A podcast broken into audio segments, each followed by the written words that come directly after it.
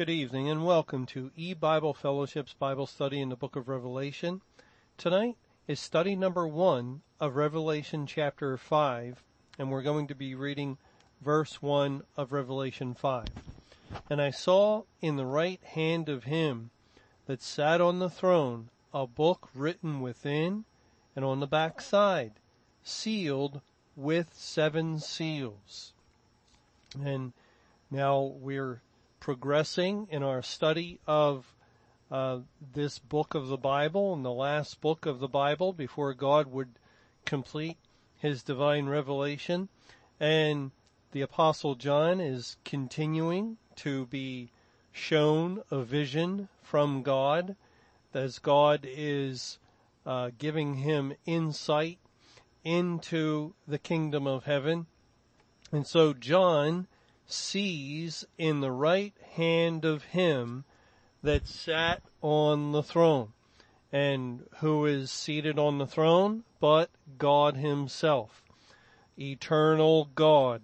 And uh, again in the Bible, to be seated or to sit upon the throne would of course point to ruling. God is ruling over all.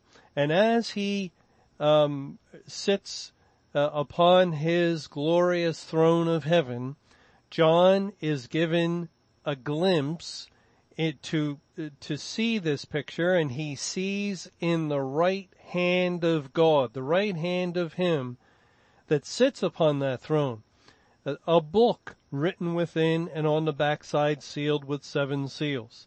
Now let's first think about the right hand of God, the right hand of the one sitting upon the throne.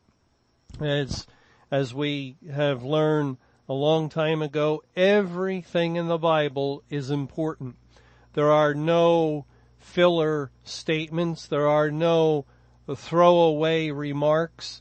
God does not just speak words to fill space. Everything that he communicates to us in his word, the Bible, is extremely important and valuable and is uh, given to us. It's, uh, it's designed to teach us about the person of God and his gospel, about his, um, his word.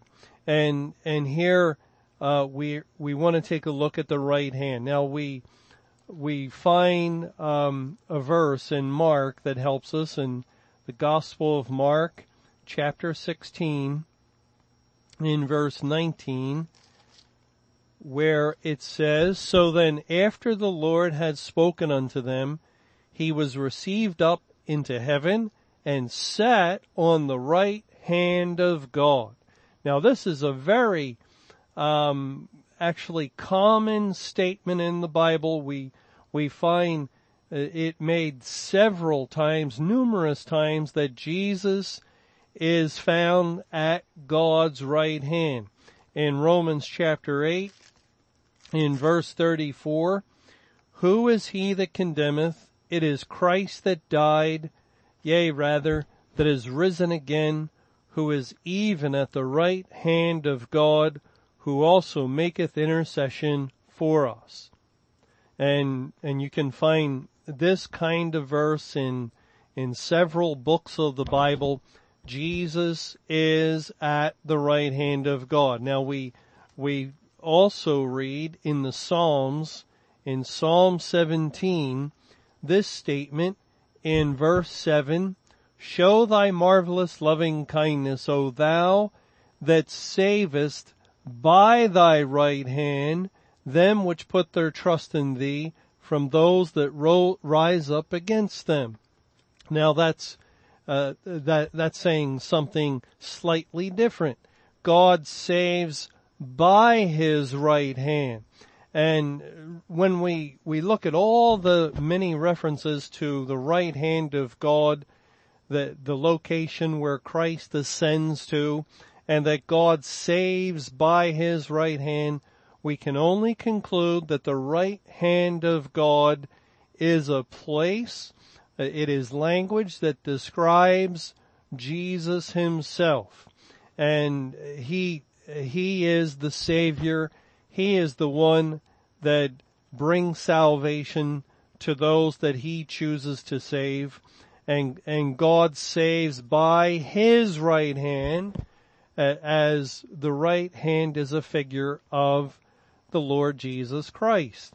Now in our verse, in uh, Revelation 5, in verse 1, I'll read again. I saw in the right hand of him that sat on the throne a book written within and on the back side, sealed with seven seals. So he doesn't see Jesus um, uh, it, at the right hand of God. That that statement isn't made, but rather a book is in the right hand of God, in the right hand of the one seated on the on the throne.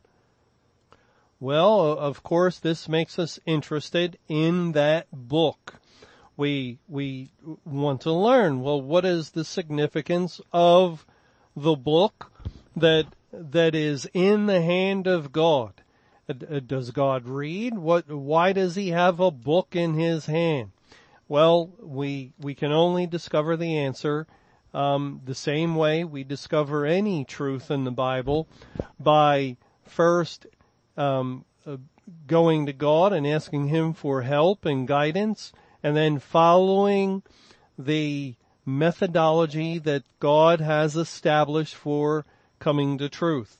And that is by searching the Bible, comparing scripture with scripture and, and seeing what else the Bible has to say about a book. And the Greek word that is translated as book in Revelation 5 1 is biblion. Biblion. Now, uh, there's a, a couple of different Greek words that, that are, um, close to one another in, in, uh, the concordance, biblios, and then there is biblion, and this is the Greek word biblion that, uh, is used here, and, and so let's see how this particular word is, is used. It's Strong's number 975 in a few places in the New Testament. And let's start with Luke chapter 4 and verse 17, which says, And it came to pass, oh, well, I'm sorry, I'm in chapter 5. In Luke 4, uh, verse 17, And there was delivered unto him the book of the prophet Isaiah, and when he had opened the book, he found the place where it was written. And this, this book or scroll that is given to the Lord Jesus Christ in the synagogue that he opens and he finds in the book of Isaiah where it, um, these scriptures are written and then he begins to read them. Now that means that the, the word book found twice in verse 17. It is referring to a portion of the Bible, as Isaiah is a book of the Bible. And Biblion is, is uh, therefore describing a book of the Bible. In John chapter 20, it says in verse 30, and many other signs truly did Jesus in the presence of his disciples, which are not written in this book, Biblion. Christ did many things uh, that are not recorded in John's gospel or in the fourth gospel or in the Bible. That not everything that Jesus did in his lifetime or during his period of ministry is recorded in the Bible. God selected the uh, the information that he wanted us to know and based upon this verse we would have to say that he left some things out. Now I say some but but um, um, the the the Bible tells us in in another place that if if everything was written, um, let's see, over in John 21, It, it says in verse 25, the last verse of, of the Gospel of John, and there are also many other things which Jesus did, the which if they should be written every one, I suppose that even the world itself could not contain the books that should be written. Amen. Now, th- that is an incredible statement, but a true statement that if everything that Christ has done, and remember, He is eternal God, and if, if God were so pleased, He could go into such detail, into such depths of knowledge concerning, well, probably uh, uh, any one topic or or a few topics that it would take just enormous volumes of writings to write it all down. But God, in His wisdom, determined to give us a book that was um, somewhat um, we we could somewhat contain in size. It's a book that can fit in our hands, the Bible, which is made up of 66 individual books that God moved certain men of old to record and write. And so that we have this one book, the, the whole of the scripture, the Bible from Genesis through Revelation. And, and, uh, you know, we know from studying this book that you can take a verse and you can speak about a verse depending on uh, God's good pleasure and how much He wants to open up to our understanding for hours. You actually sometimes a verse may open up a doctrine that that is just uh, full of uh, information, and and that doctrine leads you to to uh, hours upon hours upon hours of study, and men have written about the teachings of the Bible, about a verse here and a verse there. Uh, they, they have written commentaries and theological writings and preachers have preached upon the scriptures literally for uh, thousands of years and and libraries are full of the books that men have written oh, that uh, they have just basically touched upon certain teachings of the Word of God. And it's only really in our day, in, in these last days, in the time of the end, that God opened the scriptures. Can you imagine if they had been open through, uh, from the very beginning, uh, how much more men would have been able to write? And, and yet even with their limitations, they, they wrote a great many things. Of course, the problem with man's writing is that it's faulty and, and error prone, and there are many things written that are untrue. But, but God, when He writes, is perfectly true, and, and according to His word, if everything should be written, the world itself could not contain the books uh, that that would be written, and it, it just uh, really um, encourages us. If anyone thinks, "Oh, I've studied the Bible and I'm getting a little tired of it," well, one thing uh, you you need to go study the Bible again because there is no end of of the riches of the treasures of the Word of God in this life we we um, we really probably are not studying very very diligently at all. If we think we've studied it all, maybe we've just no, maybe definitely we've just scratched the surface and and uh, casually uh, studied the Bible. Just just pick any any place in the Scripture, any book you want, and begin slowly and carefully and, and very deliberately to look at each verse and look up each word and see where it leads you and you'll, you'll soon find that, um, that one book of the Bible can occupy months and even years of your time if you are doing it um, in in a in a very careful way. And and after you've done that, maybe for a couple of years with one book, you'll look back and and discover, oh, now when I read that again, hey, there's something else I didn't see before, something else that that uh, I didn't realize, something else I've learned, and and that's how the the Bible is.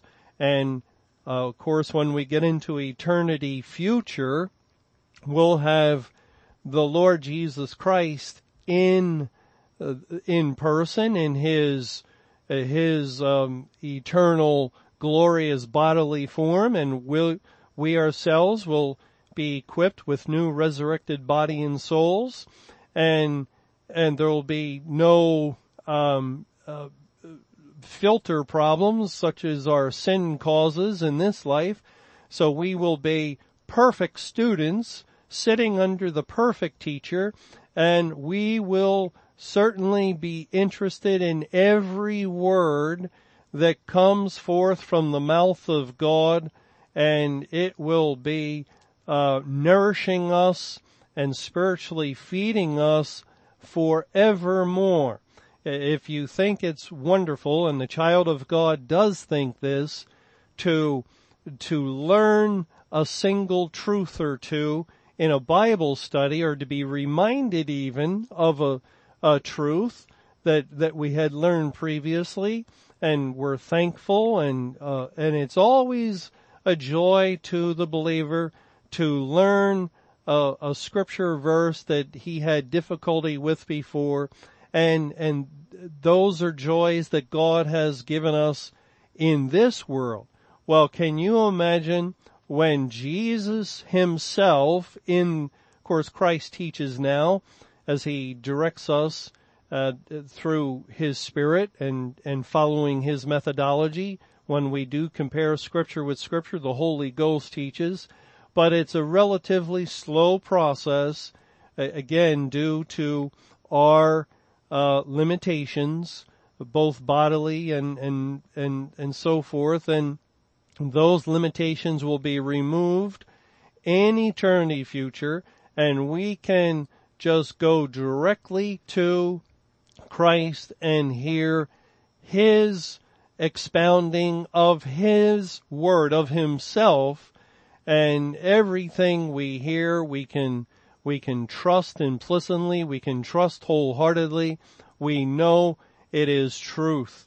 And, and so we will learn at a rapid rate and, and it will be just a eternity future. One of the things besides the task that God will give us, whatever that is, and besides worshiping Him and, and praising Him and, and doing His will forevermore, one of the things that will make eternity future so glorious is the fountain of knowledge that will never cease to flow forth from the throne of God, from the person of the Lord Jesus Christ, that will be everlasting drink and everlasting bread to the people of God so that we will just grow uh, incredibly in the knowledge of God.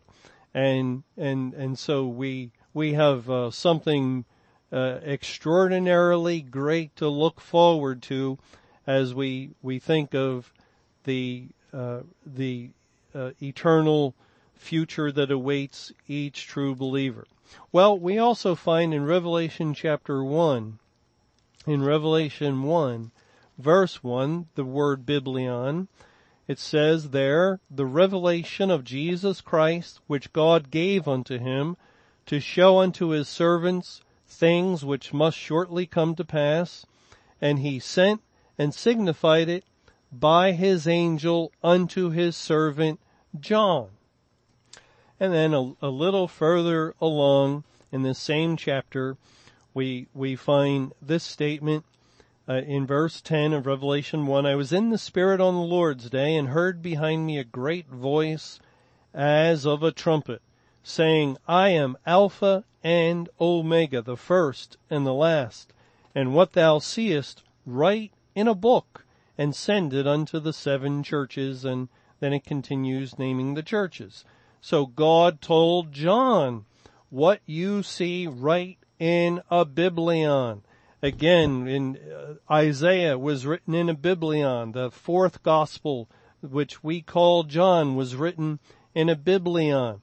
In Hebrews chapter 10, we, we find, um, this, uh, this all encompassing statement in verse 7. Then said I, Lo, I come. And this is a quote from Psalm 40. Lo, I come. In the volume of the book it is written of me to do thy will, O God. And of course, this is Jesus who is speaking. Uh, he comes and in the volume of the book, in the whole of the Bible, the Bible is ultimately that book. The book that God warns against adding to or subtracting from in Revelation 22. If you add unto the words of this book, this Biblion, you, you will have the plagues written herein added to you. And, and so the, the, as we look up this word repeatedly, it points us back to the Bible to the Word of God. And uh, so let, let's go back to Revelation 5. And again in verse 1, and I saw in the right hand of him that sat on the throne a book or a biblion, the Bible, written within and on the back side, sealed with seven seals. Now remember, we saw that Jesus is identified with the position of the right hand of God. But it's not said to be Jesus, but the book, uh, the, the, the Word of God, the Bible, which is in the right hand of God. And, and, uh, obviously we can see the connection since Jesus is the Word made flesh. He is, um, the one that is written about in the book, in the volume of the book, it is written of me. And, and so basically, uh, in, in all, um, in essence, the, the book, the Bible is completely identified with Christ or Christ is completely identified with the Bible. And so as Jesus is at the right hand of God, so in the right hand of God is a book.